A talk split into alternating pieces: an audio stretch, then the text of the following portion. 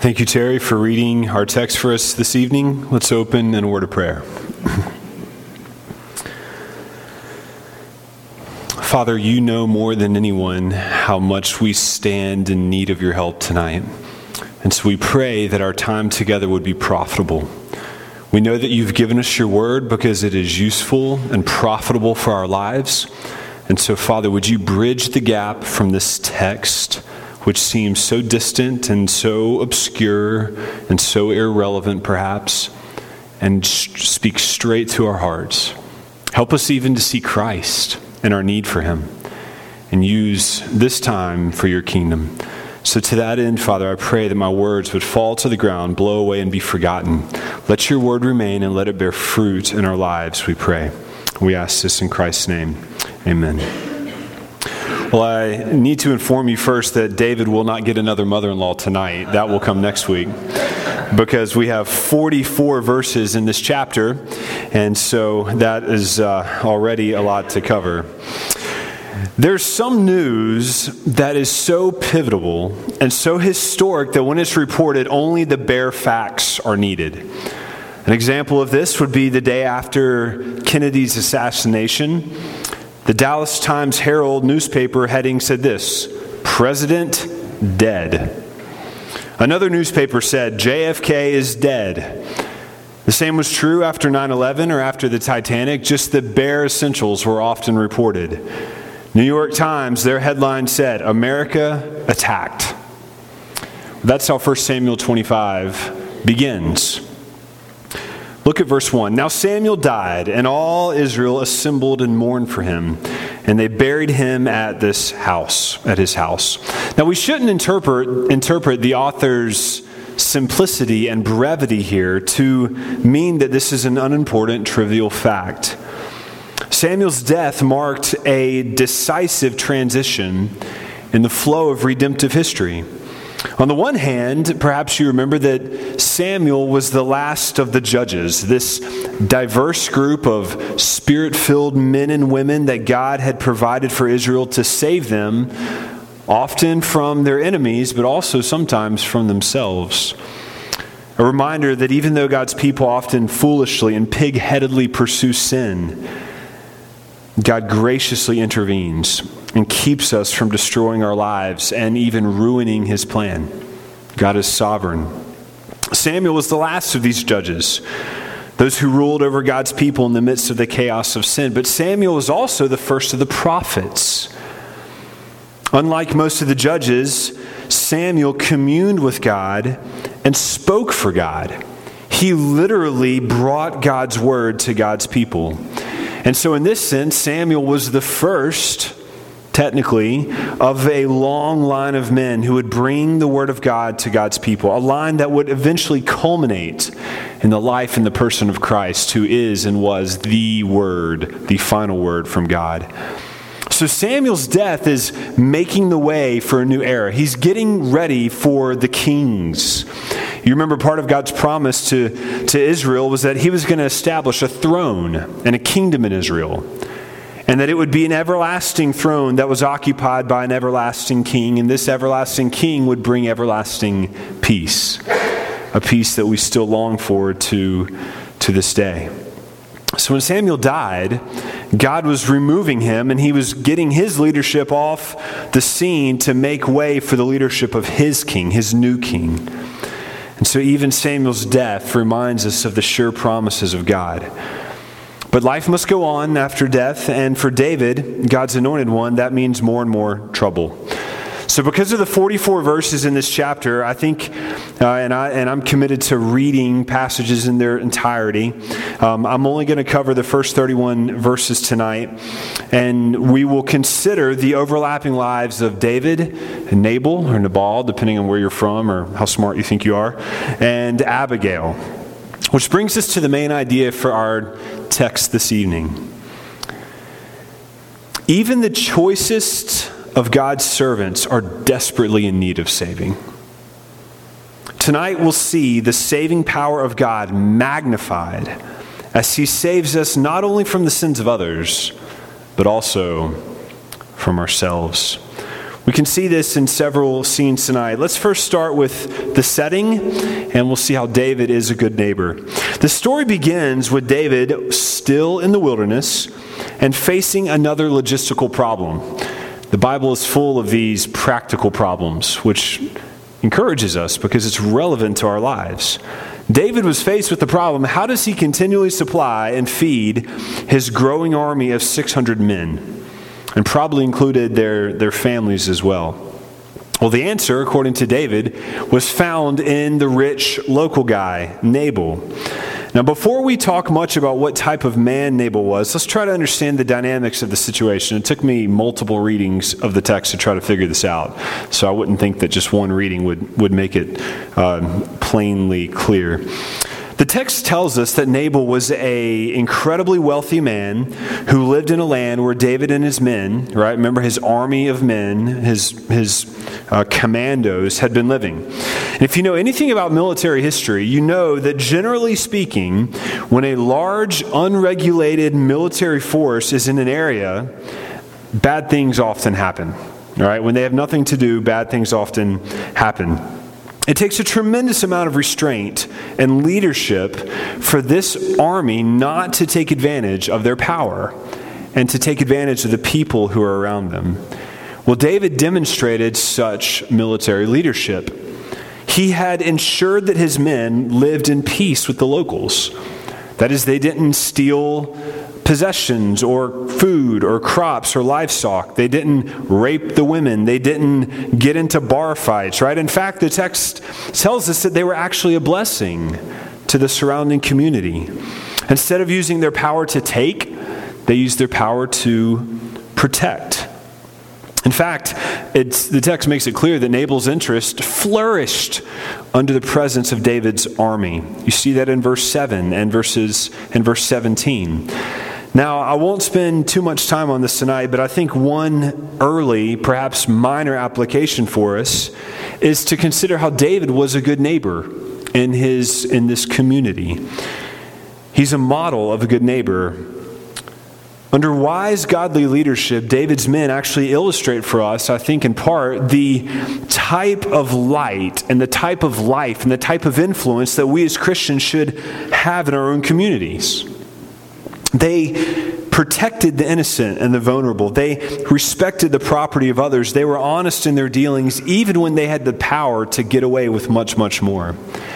And so, for us as Christians, should we not remember that in our neighborhoods, that our presence in our neighborhoods and in our communities and in our workplaces should be of unusual benefit to those who are around us? And that's actually a testimony not only of the glory of Christ, but it's actually giving people a taste of what the kingdom of God is like. This is especially important for David, who is going to be the next king, because remember, the king, God's king, was to rule according to God's law. And God is very concerned about justice and mercy, the twin ethical theme we see all through the Old Testament and then carried into the New Testament. It's a summary of God's civil law, how man is to live with each other mercy and justice.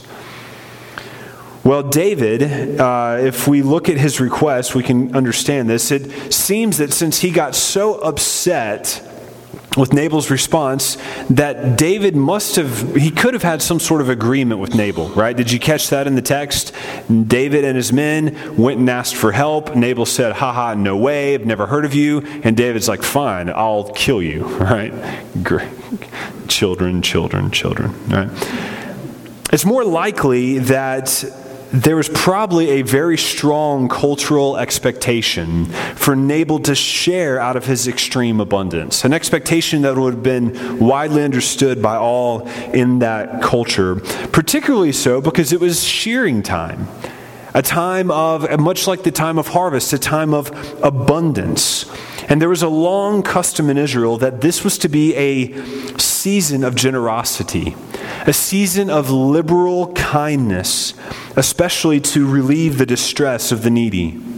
And so David is asking a request that I think we can interpret as being reasonable. Especially in light of the good treatment that he offered, that his men offered Nabal. So, whether it was a contract or whether it was cultural, it was a reasonable request. But that brings us to the next major part of this text, and that is Nabal. Nabal, Nabal, Nabal. Nabal, the destructive fool.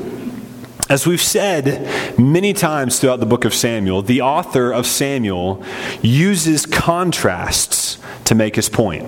If you miss that, you're going to be frustrated with Samuel, right? You got to understand and you got to see how contrasts are used to highlight good and bad. And there are many contrasts in this text, especially between David and Nabal, but also between them and Abigail. There are a number of textual descriptions of Nabal that prove to be very revealing to us that are worth our consideration. Now, let me just go ahead and say this at the out front so that you see where I'm going with this. That if we put together this biblical description of Nabal, we will find what I would describe as the picture of the consummate fool. Right, I'm reading Proverbs right now as part of my morning Bible reading, and I'm reading through Proverbs as part of that. You see the Bible talking again and again about the way of the fool. Well, David, or Nabal, is the picture of the consummate fool. So pay attention as we look at how the text describes him and as we consider his life. Because if we consider his life, we'll see the life of a fool, and it's a warning to us not to imitate him. But the first thing we see about Nabal is how rich he was, there in verse 2. One commentator even pointed out, and I think it's worth sharing with you, that even before we learn of his name, which is significant, we hear about how rich he is. Which is appropriate because as we get to know as we get to know Nabal, we learn that his life, his identity, his very happiness is wrapped up in his possessions. He is a man who is defined by what he owns.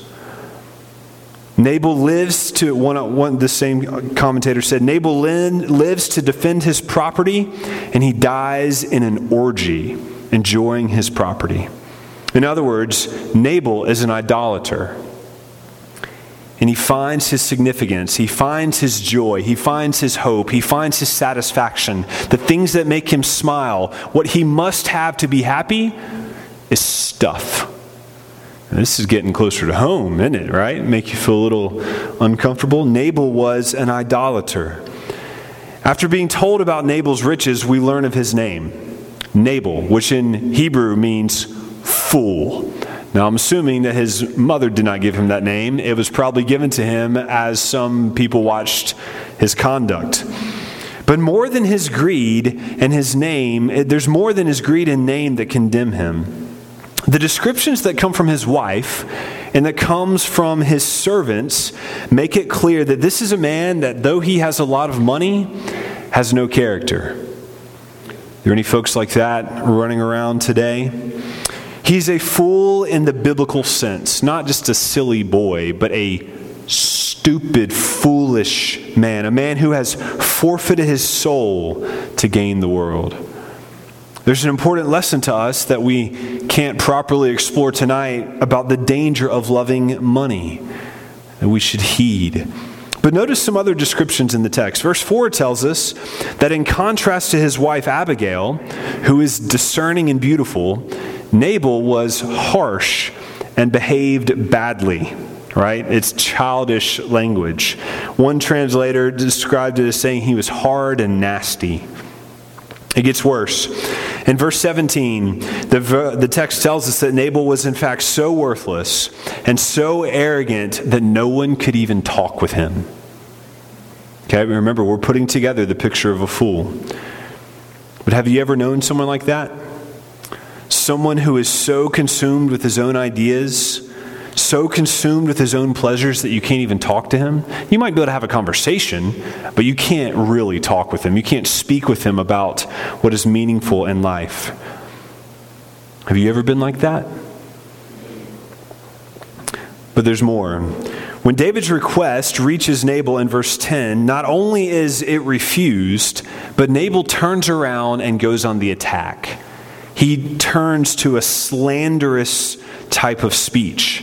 And that's what fools do. They are quick to attack others, especially when they feel confronted, and they are doing so out of their own insecurity. Nabal pretends not to know David, which is silly. David is the most famous man in all of Israel. And then he brings unsubstantiated false charges against David. He said, Oh, he's probably a runaway slave. Fools are quick to be verbally abusive and to criticize others and are unwilling to entertain criticism of themselves. Verse 17 says that even his servants knew that you could not even approach him. It was not even possible to approach him or reason with him, therefore, it wasn't even worth it. But perhaps the most telling thing about Nabal the fool was that, like all fools, Nabal only loved himself. He only loved himself. He was greedy. Out of his absurd abundance, out of his exorbitant wealth, he refused to help those who were in need. Nabal's wealth existed for one person Nabal. Let me tell you, those who are selfish with their money and their materials will be selfish with all sorts of other things in their lives, and it will manifest itself in all sorts of other prideful ways. What misery he and those around him must have lived in. But it's clear from the dialogue between Abigail and his servant that though he was rich, and though that his family was in ruins, his household was in ruins.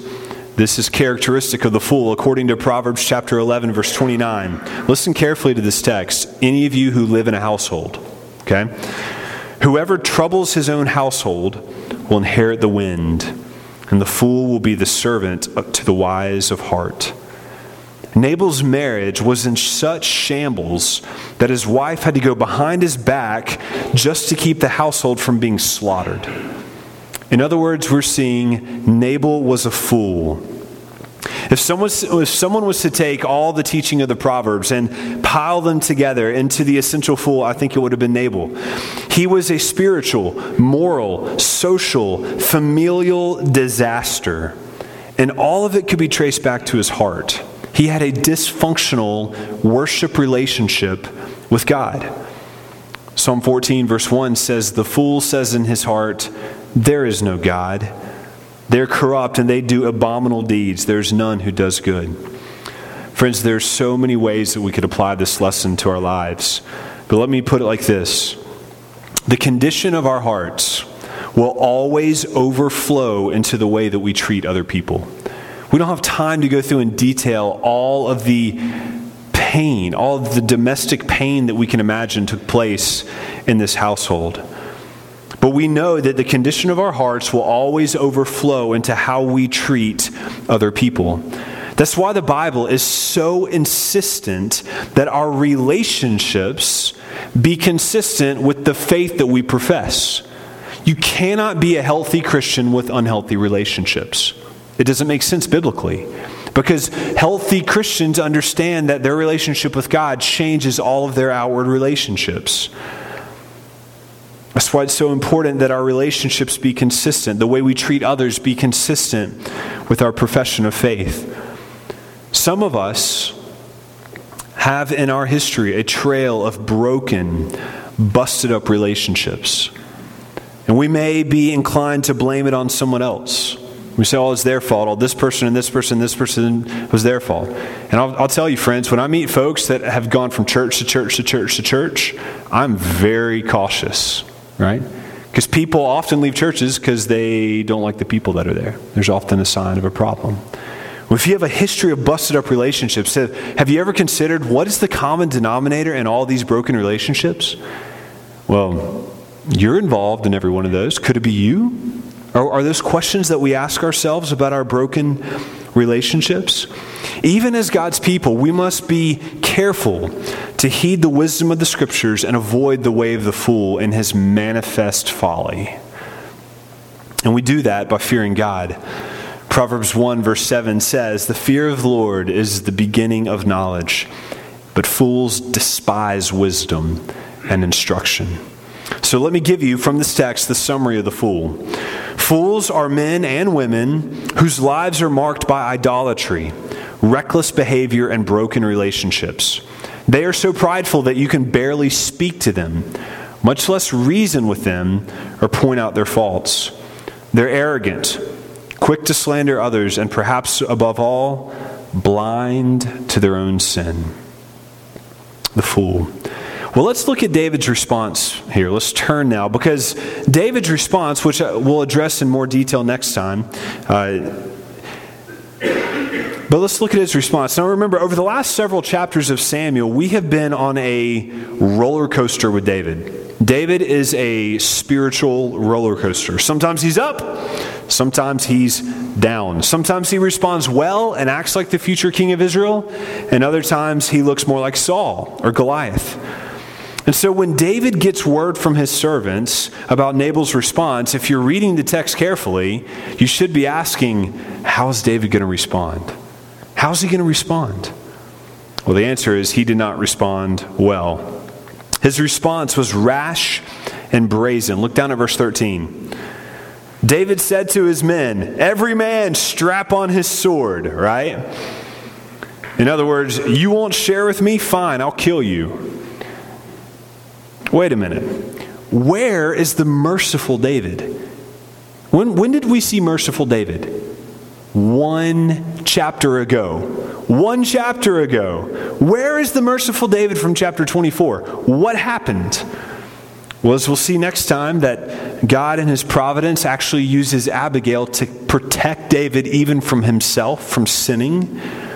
He protects David from David. But what can we learn from another one of David's relapses? I mean, how many is this? Sure, we've been holding Saul and Goliath and Nabal and the sons of Eli. We're holding these guys up as wicked men not to imitate, and we're holding David up many times as one to imitate, yet he is so spiritually schizophrenic. Well, I think there are two critically important lessons here that are important for each one of us. The first one is this we are most susceptible to temptation after success. We are most prone to sin after spiritual victory. David had just come off a pretty major success after sparing King Saul. David was probably feeling pretty good about himself. Man, I'm so merciful. I am so much more merciful than Saul. I will be a way better, more merciful, better, best king than Saul. I, right? You, you see where he's going? He probably posted it on Facebook. Everybody, here's a piece of Saul's robe. I didn't kill him. Hashtag mercy, right?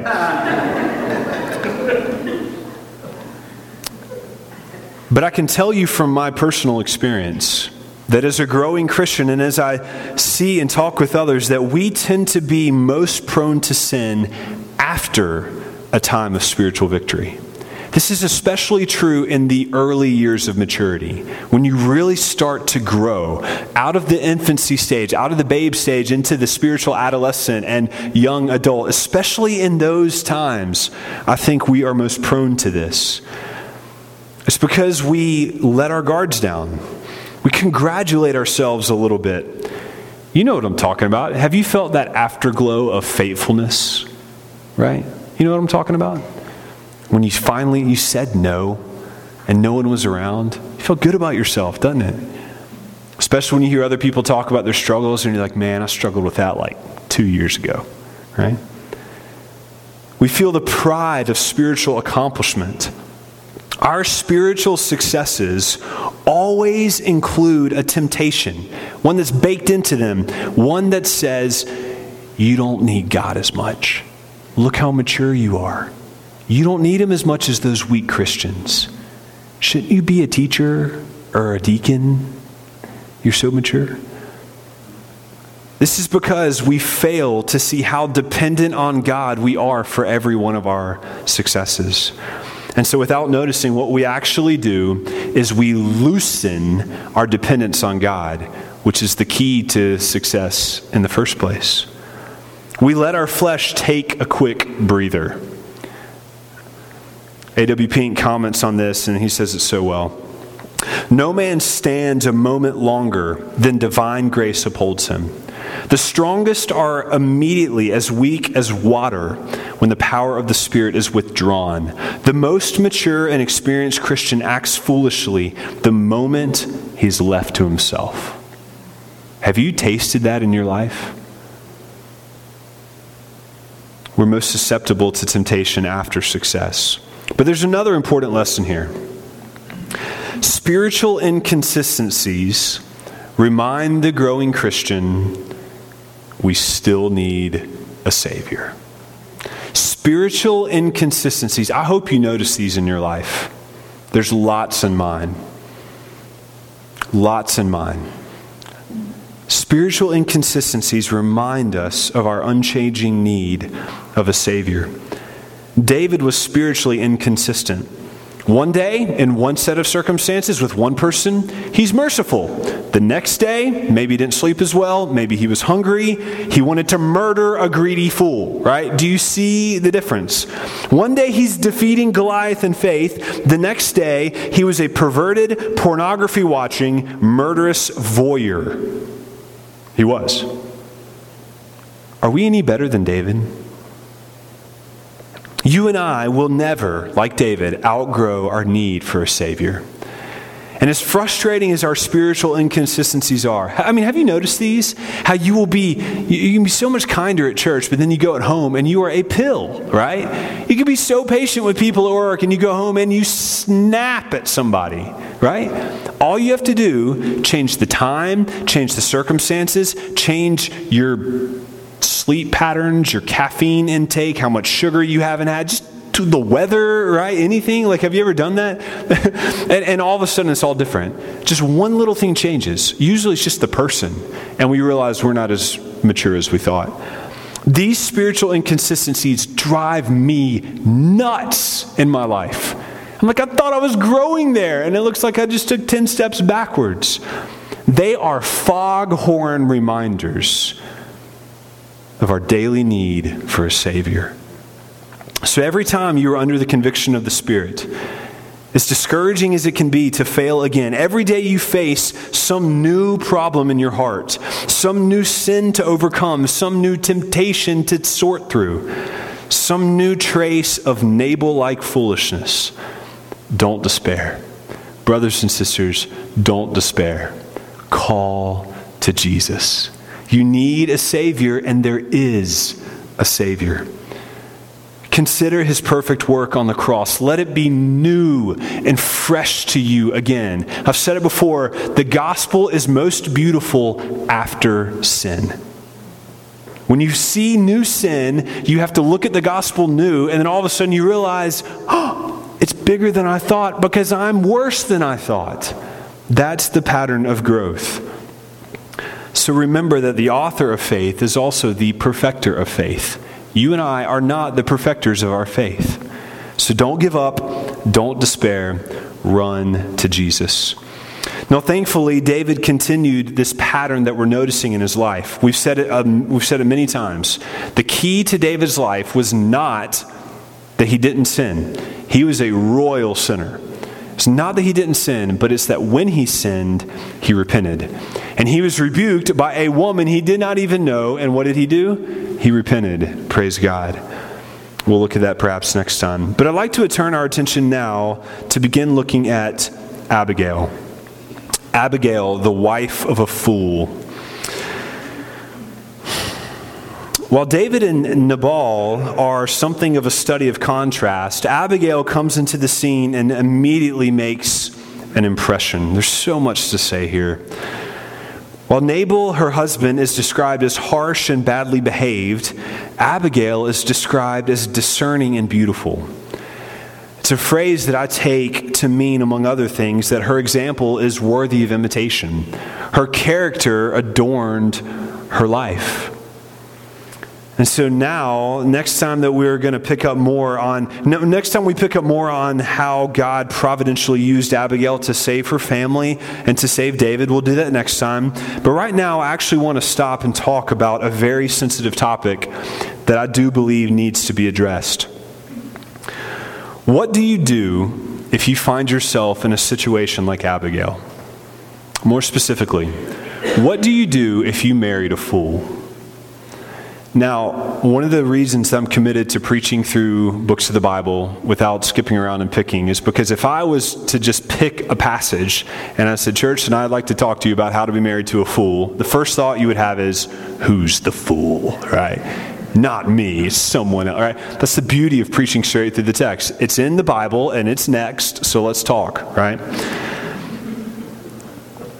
But also say this with extreme soberness and seriousness that some of you may be married to a fool. Some of you may be married to someone now who will become a fool later. Some of you are that fool.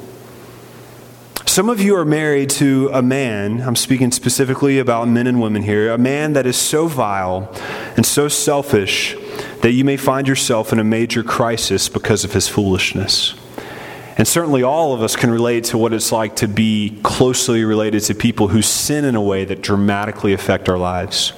So there's application here. But don't misunderstand me.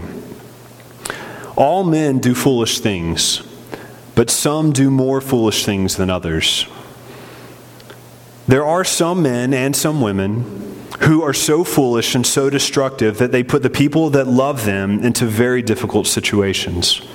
I'm not talking about one particular moment, usually. I'm talking about established patterns of sin with significant consequence in the lives of those closest to them, namely their wife and their children. A fool is a Nabal like character that is probably not a believer even though he professes, even if he professes to be one. Now, I want to be very careful here, and listen to me when I say this.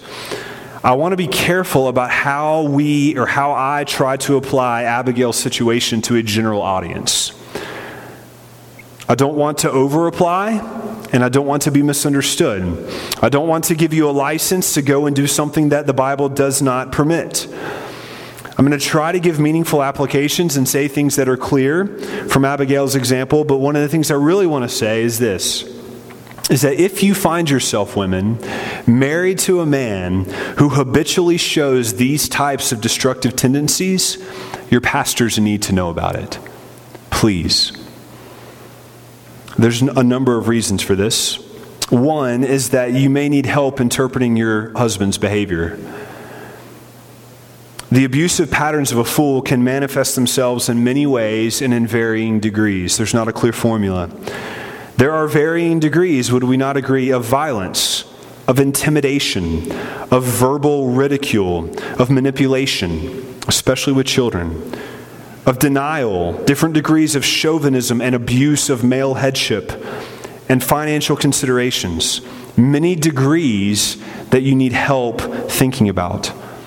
Another reason is that if your husband professes to be a believer, especially if he's a member of this church, he needs to be called to repentance and not by you, by someone else.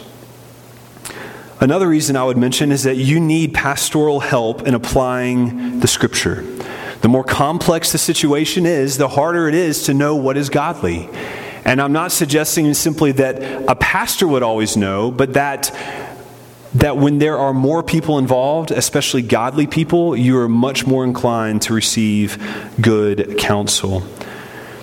Those, these situations are too complex and too fraught with difficult decisions, and they are full of temptations that it is not wise or advisable to go through it alone. And there's no way to address this thoroughly from the pulpit, and there's no, I've not seen this addressed thoroughly in any book. So you need the help of the men who have been entrusted to care for you. But you also need spiritual and physical protection. There have been a number of instances in our church where church leadership have helped provide physical protection to women in this church. This is not foreign, something that other churches deal with. This is, this is real. So I want to be careful about prescribing too much, too many specific applications from Abigail's behavior. So, for example, I am not going to say something like this, okay? It is okay to go make major financial decisions behind your husband's back. That's what Abigail did, right? Major financial decision behind her husband's back. So I'm not going to say it is okay or wise to go make major financial decisions behind your husband's back, but I will say this. There are some situations that I believe it is wise to do that, and I will counsel you to do that. Do you see the line we're walking? I'm not going to commend that you, without knowing your situation, go do a specific thing from this. You see? So, with all these caveats, let me briefly draw your attention to seven, I think I actually have eight, commendable actions that Abigail took as the wife of a fool. Lesson number one Abigail recognized that she was in a terrible situation because of the decisions of her husband. There are many pieces to this. One part is that she was willing to admit that she was in a problem marriage. She was willing to admit that she felt like that she was in danger. She was willing to recognize that the situation that she was in was not her fault, but the result of the consistent ongoing pattern of her husband's sin. She wasn't trying to cover up his sin. She wasn't trying to save face for him, but she recognized that it was his sin, and so she did not feel the guilt for that. There are many applications here, but, but I'm just going to keep going through these. Lesson number two Abigail recognized that her marriage was so broken by her husband's sin that she had to make hard decisions. Let me say that again because I think that's really important. She recognized that because of her husband's sin, her marriage was so broken that she was going to have to make some hard decisions. I didn't always believe this, but I have come to believe that since marriage exists in a fallen world, there are times when a marriage can be so broken that it is difficult and even impossible to function as a man and wife, even if the couple is still married. Abigail knew her husband before chapter 24, right? She knew this was going on, but she didn't leave. She it doesn't mean that she left. It doesn't mean she sought divorce but it does mean that she was willing to act differently than she would have in a healthy marriage. There's some complicated issues here that i can't sort out through entirely from the pulpit here. Lesson number three. Abigail's actions were characterized by deep humility I wish we had time to develop this point further because it's all over the text and it has so many implications for how to live godly when you're married to a fool. It's so tempting to respond foolishly when you're married to a fool or sinned against by a fool. But Abigail was humble. From the reverence that she showed David in verse 24 to the words, the wise, shrewd words she spoke to David to appease him, all the way to the way she spoke about her husband's failures, she was humble. This is crucial for very for so many reasons and one that I'll point out now is that it at least makes a person willing to get help and to receive counsel in difficult situations. She was humble. Point number four Abigail took dramatic, decisive action to protect herself and others. Abigail did not know the future, but she determined that if she did not do something, her whole household was going to die or get hurt.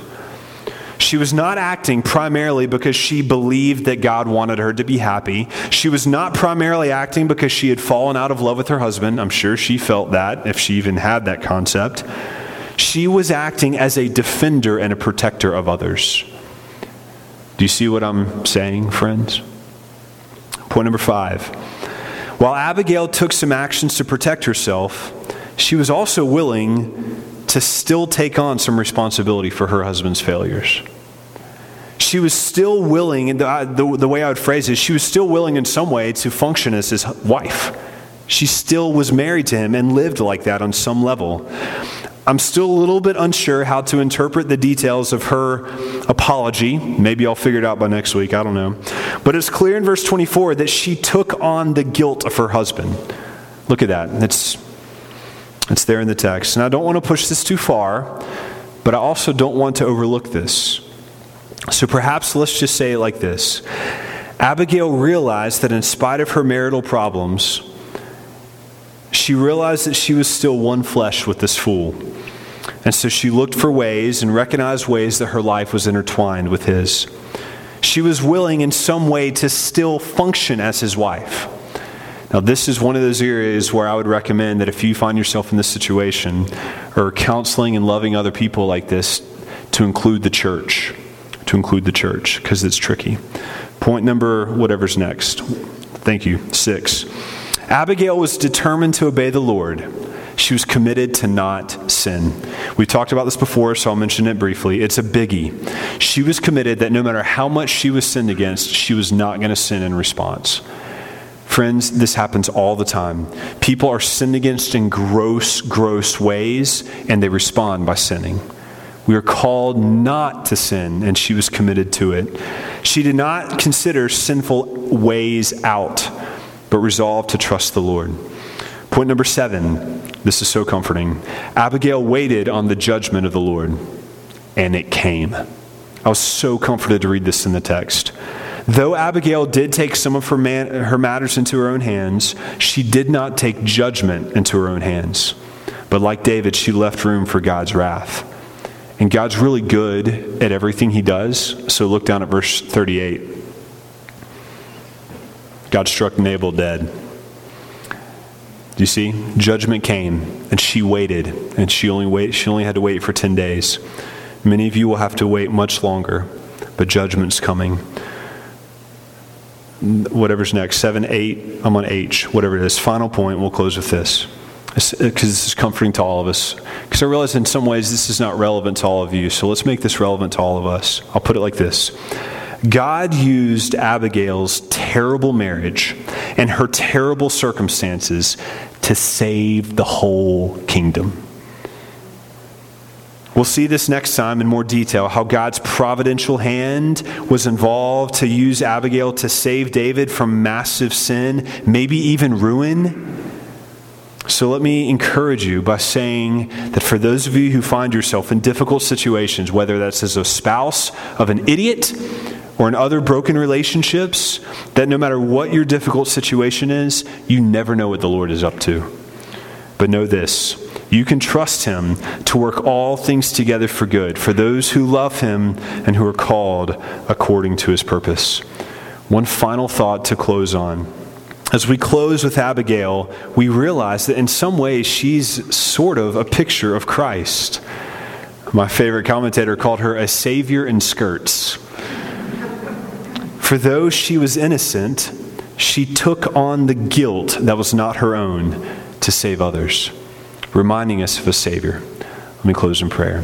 Father, we do thank you for Christ, who far better than Abigail, far better than David, far better than Moses, took on the sins of those who hated him, of us. So, Father, help us to live in relationship with others that mirrors the way that you have loved us. And we'll give you all the glory for it. We ask this in your name. Amen. You're dismissed, church. Go in peace. If you have questions about this, feel free to come talk with me. I'd be happy to discuss.